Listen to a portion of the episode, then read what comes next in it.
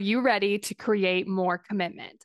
I went from consuming all the podcasts, listening to all the books, and signing up for all the free resources to figuring out how to actually create results. I'm Kayla Celeste, and you're listening to the Daily Steps Toward Success podcast. Let's get started. Today, we're going to be talking about how to focus.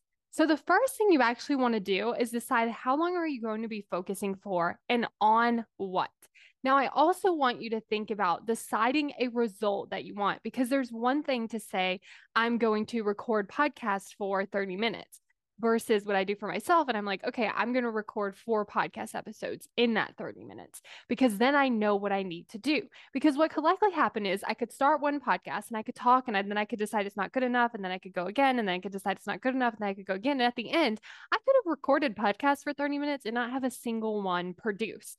But if I'm like, okay, my result is to record four podcasts in 30 minutes, then I know exactly what I need to do. And so what that does is it requires me to not be perfect about it. It's like, okay, we need to come up with an idea, we need to record it. And then from there, we actually just really share what we want to share.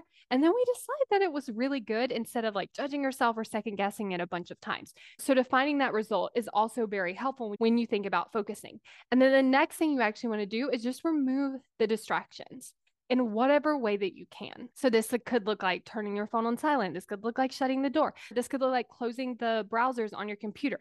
Like whatever it looks like to allow yourself to create that focus.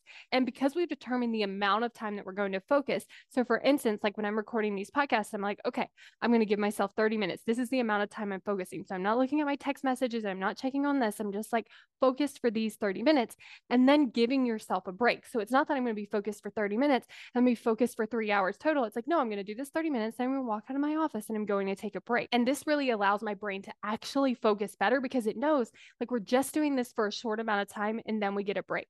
Again, if we were like, okay, I'm going to focus for three hours, what would end up happening is your brain's like, no, let's not do that. And it wants to get off course and it wants to do these other things because it seems like a really long time to the brain.